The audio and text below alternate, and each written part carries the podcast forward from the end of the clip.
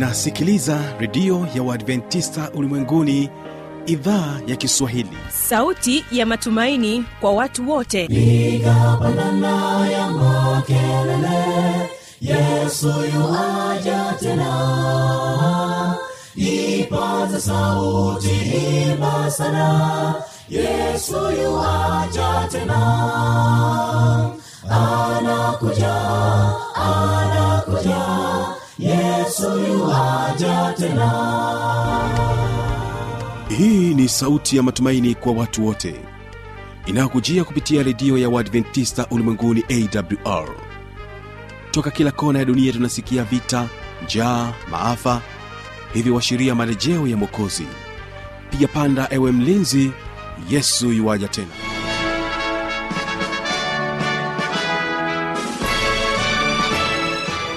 hujambo na karibu katika matangazo yetu kupitia idhaa ya kiswahili ya redio adventista ulimwenguni awr inayokutangazia kupitia masafa mafupi ya mita bendi 25 kutokea morogoro msikilizaji ungana nami kupitia morning fm na vilevile vile kupitia rock fm mtandao wetu ni www org.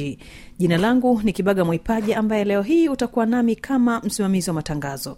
Na tutakuwa nayo studio hii leo ni pamoja na waimbaji wa kundi zima la wasafiri ambalo linatokea dar es salaam na watakuja kwako na wimbo unaosema anakuja. Na katika wimbo wa pili tutaendelea kubarikiwa nao waimbaji wa anointed singers kutokea morogoro wanakwambia je watambua? Kumbuka hii leo kipindi hewani vijana na maisha naamini ya kwamba utaweza kubarikiwa sana na mchungaji david mbaga ambapo atakuletea mada inayosema chunga sana kile unachokisambaza. Hapa napo kuna jambo la kujifunza msikilizaji. Tunasambaza nini? Basi mchungaji mbaga atatujuza mengi zaidi. Hawa hapa kundi zima la wasafiri kutokea dar es salaam wanakuambia anakuja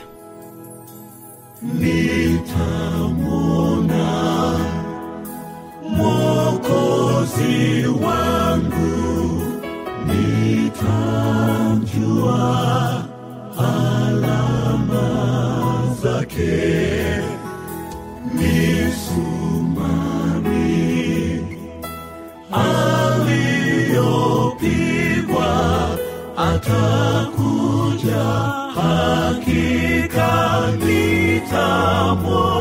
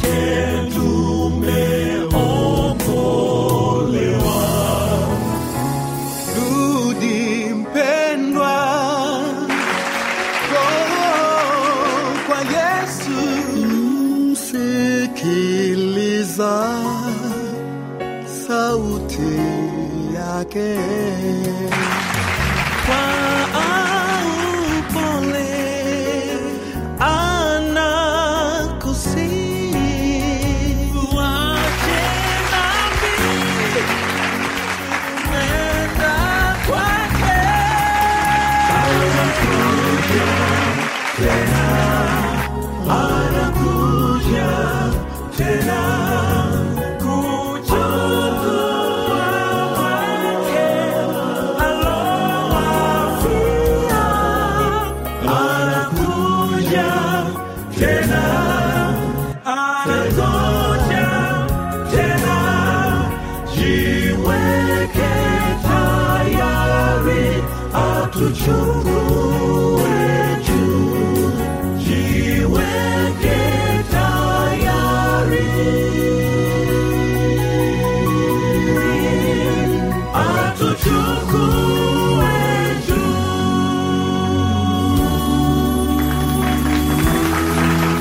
asante sana wasafiri kwa wimbo huo mzuri. Na huyu hapa mchungaji david mbaga mada chunga sana kile unachokisambaza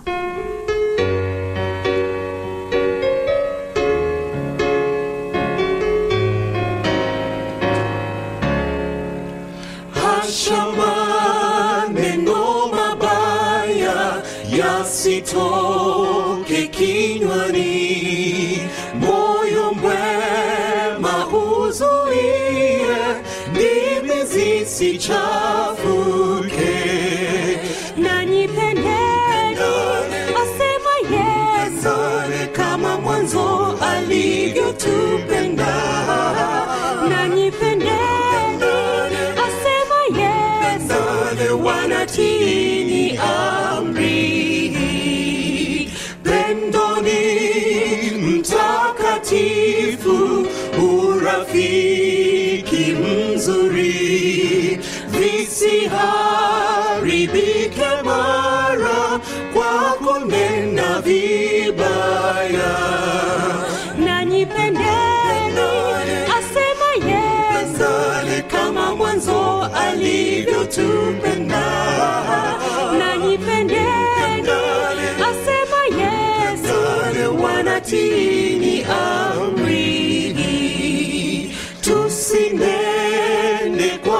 hasira inazaa huzuni. Pendo lako e mokozi inatosha tushinde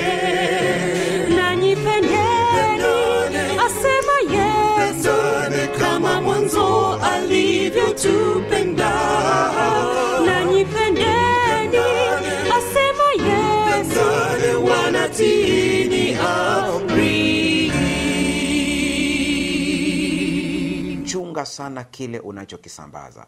Chunga sana kile unachokisambaza. Tunaishi katika jamii ambayo kila mmoja anakuwa chanzo cha taarifa. Kila mmoja ni chanzo cha habari. Unapoangalia mitandao ya kijamii siku hizi unakuta ya kwamba kuna vitu vingi sana vimewekwa hapo.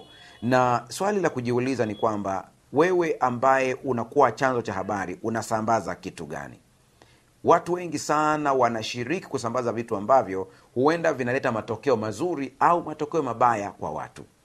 Na wakati mwingine unajisikia vibaya sana wakati ambapo umesambaza habari alafu ukagundua kwamba ni ya uongo. Lakini utajisikia furaha sana unaposambaza habari yenye kujenga jamii ukasikia imeleta matokeo mazuri wewe ukiwa ni chanzo cha kusambaza kizazi tulicho nacho ni kizazi ambacho nimekuwa nikirudia mara kadhaa kusema ya kwamba kiwango cha kupambanua mambo kinashuka. Yani ile reasoning capacity inapungua.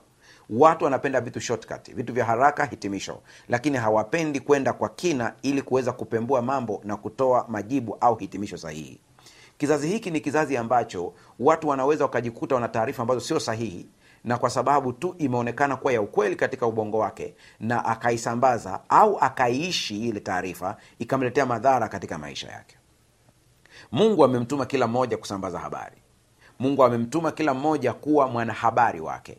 Naye anasema enendeni ulimwenguni mote mkaihubiri injili kwa kila kiumbe. Huu ni wito ambao kila mmoja anaitwa kuufanya. Lakini uelewe ya kwamba kila unachokitamka katika mdomo wako si kwamba kinaleta matokeo tu kwa anayekisikia lakini kinaleta matokeo kwako pia. Mazungumzo mabaya yanaharibu tabia njema. Kwa uchunga sana mara kadhaa unapoongea unachokiongea unachokisambaza unapomwambia mtu jambo fulani usidhani ya kwamba ni yeye tu lakini linageuka na kuleta madhara kwako pia. Kitu ambacho wanasayansi wa saikolojia au ta- tabia binadamu wameendelea kukichunguza na kukiri ya kwamba ni kweli ni hiki wanasema ubongo wetu hauwezi kutofautisha kati ya kufikirika na kitu halisi. Kwa hiyo ina maana ya kwamba wakati unapofikiria juu ya chakula unachokipenda ubongo unafikiria una, unachukulia kwamba chakula hicho kipo. Kwa hiyo unaandaa mazingira mdomoni ya kukila chakula. Ndio maana mtu anatoa mate. Au ukifikiria kitu ambacho kinakukera unaweza ukasikia kutapika. Ni kwa sababu ubongo unachukulia kama vile kitu hicho kipo tayari kwa hiyo unapojidai kwamba unaumwa ubongo unachukulia kwamba unaumwa. Kwa hiyo unaweza ukazalisha homoni za huzuni na masononeko kwa sababu ndivyo ambavyo umefikiria. Chunga sana kile ambacho unakisambaza. Tunapoambiwa enendeni mkahubiri injili kwa kila kiumbe lazima uelewe ya kwamba neno injili maana yake ni nini.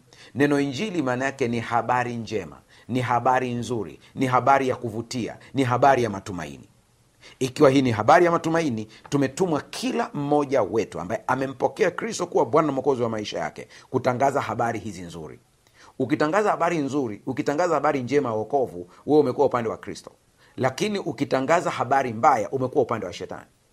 Unajua shetani anaitwa ni mshitaki wa ndugu zetu anayewashitaki mchana na usiku. Kwa hiyo ikiwa uko upande wa kusambaza habari mbaya za maisha habari mbaya za watu habari mbaya za kwako wewe mwenyewe umekuwa upande wa adui habari njema ambayo tunatakiwa kuisambaza kwa dunia ni kuwatangazia watu ya kwamba kupitia yesu kristo tunapata msamaha wa dhambi. Kupitia yesu kristo tunapata ushindi wa dhambi. Kupitia yesu kristo tunapata uzima wa milele yaani kutolewa katika dunia hii na kuingizwa katika maisha ya milele yaliyo mazuri. Hii ni habari njema. Habari njema hii ni kuwatangazia watu ya kwamba pamoja na kwamba wamehukumiwa kuwa ni wenye dhambi lakini wanaweza kuomba msamaha kwa mungu na wakasamehewa dhambi zao bure bila kutoa malipo yoyote. Hizi sio zama za kutoa uh, uh, wanyama kutoa fedha kwa ajili ya msamaha wa dhambi. Damu ya yesu kristo inatosha. Kwa kadri tunavyokaribia mwisho wa wakati watu watakuwa na misongo mingi sana. Dunia itakuwa imewachosha sana. Wewe ambao unamjua yesu kristo unashiriki kusambaza kitu gani? Sikiliza. Napenda kumnukuu mchungaji ted wilson. Tunaishi nyakati za mabadiliko yasiyo na mfano mungu anawaita watu wake masalia kuandaa njia ya bwana wakimtegemea kikamilifu ili kupokea nguvu ya mvua ya masika ya roho mtakatifu na kujihusisha katika utume wake.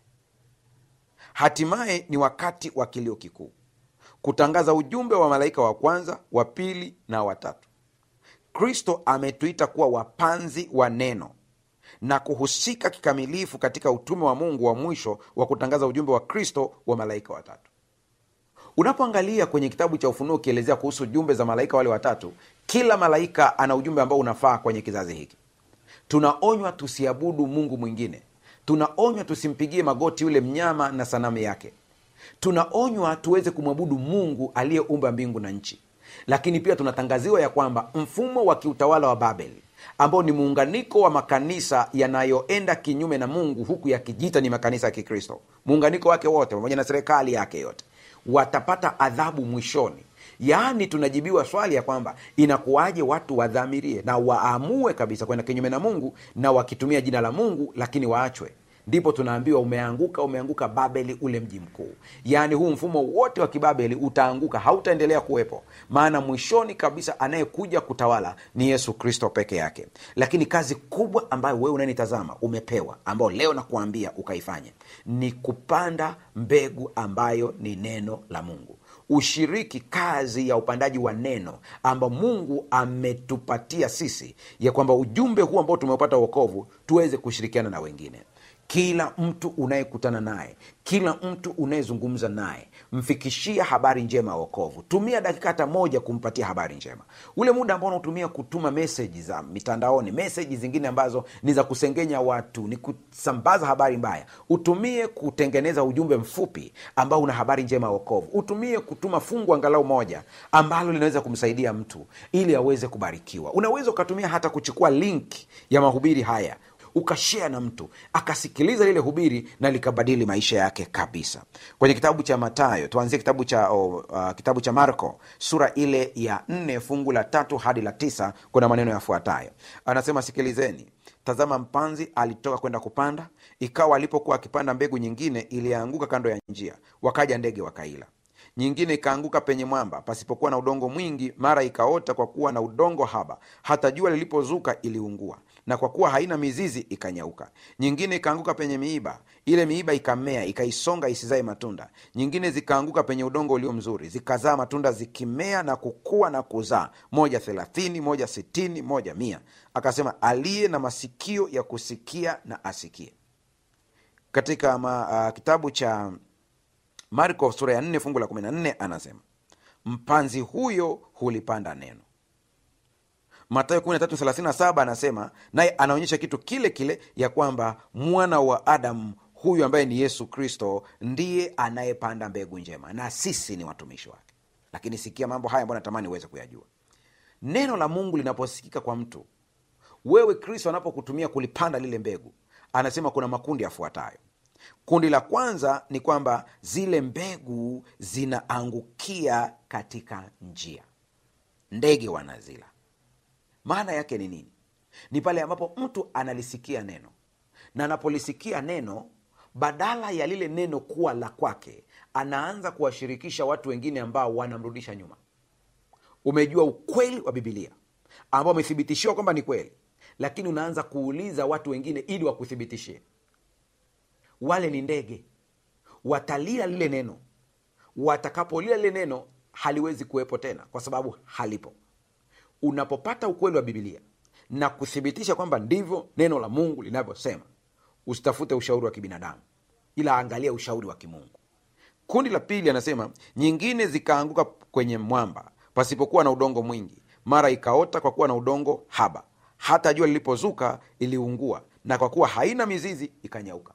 Kuna mtu ambaye akilisikia neno la mungu moyo wake ni mgumu kama mwamba. Ugumu wake ni kwamba lile neno linapokuwa pale kuna udongo kidogo. Si kwamba hakuna udongo kabisa. Upo udongo kidogo. Kwa zile mbegu zinaota. Lakini kwa kuwa hakuna mizizi ili ya lile neno liweze kupata vyanzo vingine maji virutubisho ili liweze kuzaa matunda lile neno linanyauka kwa sababu ya joto. Jua linakuwa kali. Jua la kiroho ambalo sio la kimungu. Mara nyingi jua limekuwa ni mwangaza lakini shetani anaweza kuleta jua ambalo sio mwangaza ila ni joto la kuangamiza. Unaweza ukajikuta kila unapojaribu kupiga hatua kwa ajili ya kulifanyia kazi ile neno unaona kuna vikwazo vingi viko mbele. Vile vikwazo vinakuwa ni vingi kiasi kwamba lile neno linafifia kabisa. Na unakuta yule mtu ile nguvu aliyekuwa nayo siku alipolisikia neno inakwisha kabisa maana kuna maneno ameambiwa na watu yamemuumiza yamekuwa kama mishale ndani yake anakosa nguvu ya lile neno kabisa. Ndipo anasema nyingine ikaanguka penye miiba ile miiba ikamea ikasonga lile neno lisizae ile mbegu isizae. Miiba ni nini? Shughuli za dunia hii. Unadhamiria kabisa kwamba utafanyia kazi kile ambacho mungu amekuambia ukifanyie kazi. Unadhamiria kabisa utakuwa ni mtu wa maombi wa kusoma neno na kushuhudia habari njema za wokovu kwa watu wengine. Lakini masumbufu shughuli za dunia hii unakuwa bize kuanzia jioni mpaka usiku umechoka hata muda wa neno haupo na huwezi kumshuhudia mtu habari njema za wokovu kama we mwenyewe hujala lile neno likawa ndani yako. Ni hatari sana. Leo natoa wito kwa dakika hizi chache ya kwamba wewe ambaye umesikiliza neno la leo sambaza habari njema. Mwambie mtu yesu anampenda. Mtumie habari njema. Mtumie maneno ya onyo. Ili aweze kuacha dhambi zake aungame dhambi zake ampokee yesu kristo ili aweze kutakaswa na kuwa safi. Na kila anayempokea yesu yeye anakuwa ni msambazaji wa habari njema. Habari mbaya zinakudhuru wewe. Habari njema zinakubariki wewe. Sema maneno mazuri. Mtu mmoja ambaye ni mwanafalsafa anasema kama huna neno zuri kuhusu mtu funga mdomo wako maana maneno mabaya unayoyasema kuhusu watu yanakudhuru wewe yanakurudia wewe.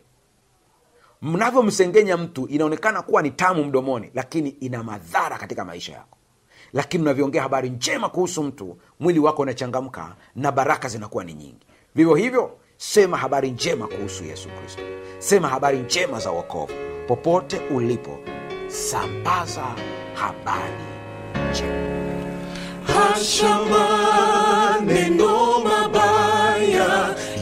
yasitoke kinywani moyo mwema uzuie ndimi zisichafuke. Na pendeni asema yesu kama mwanzo alivyotupenda.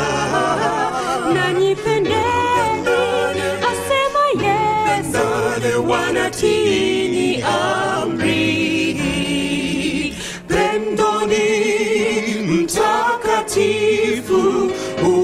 feet.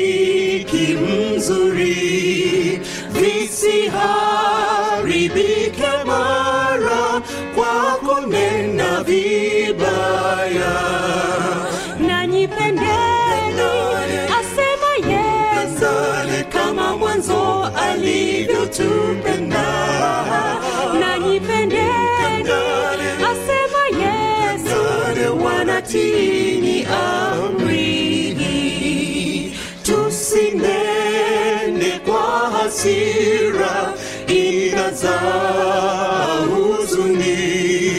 Pendo lako e inatosha tushinde. Nanyipendeni asema yesu. Kama mwanzo alivyotupenda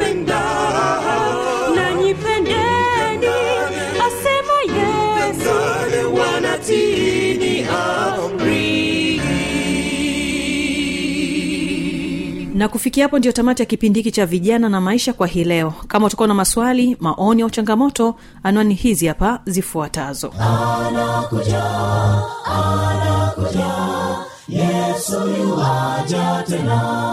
Na hii ni awr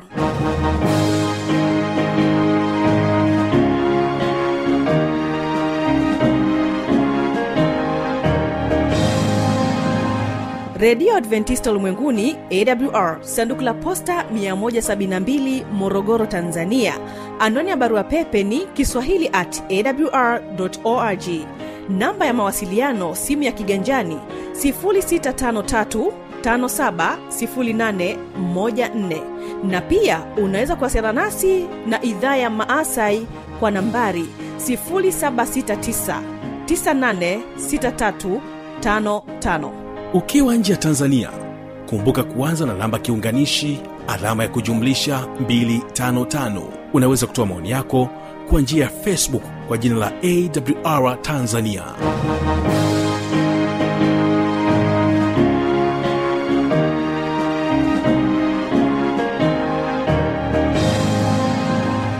napotoka hapa msikilizaji kumbuka kesho ni sera za ndoa. Kwa wale wanandoa wanaotazamia kuingia kwenye ndoa basi kesho ni wasaa wa kuweza kujifunza mengi katika kipindi hiki cha sera za ndoa.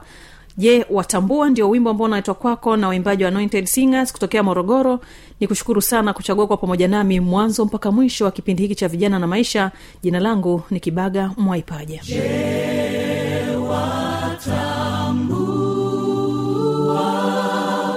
Please.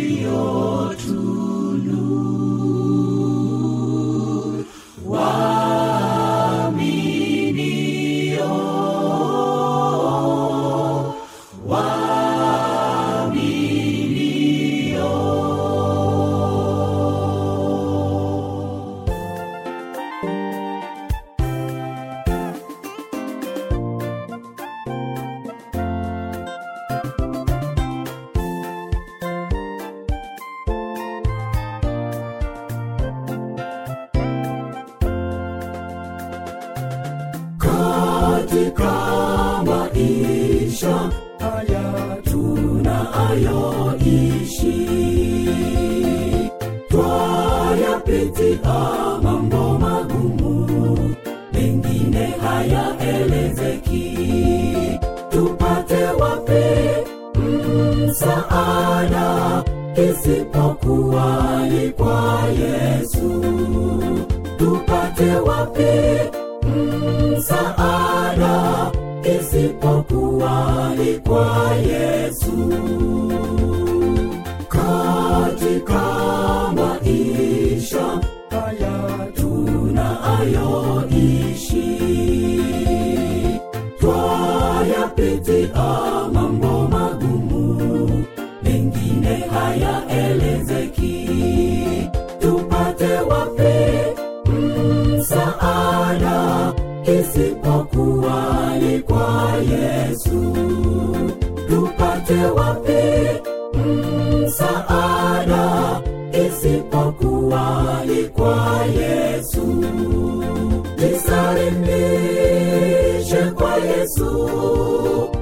aliye bwana wa mabwana kwake yesu kuna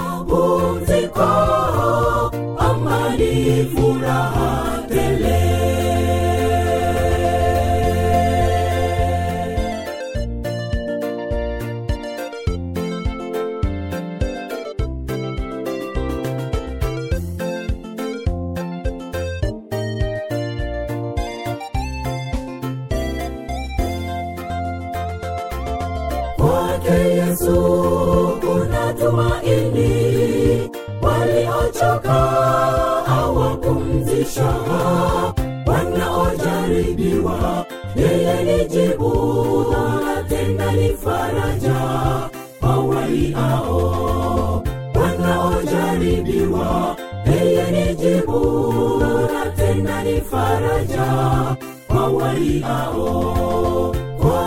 yesu kuna tumaini.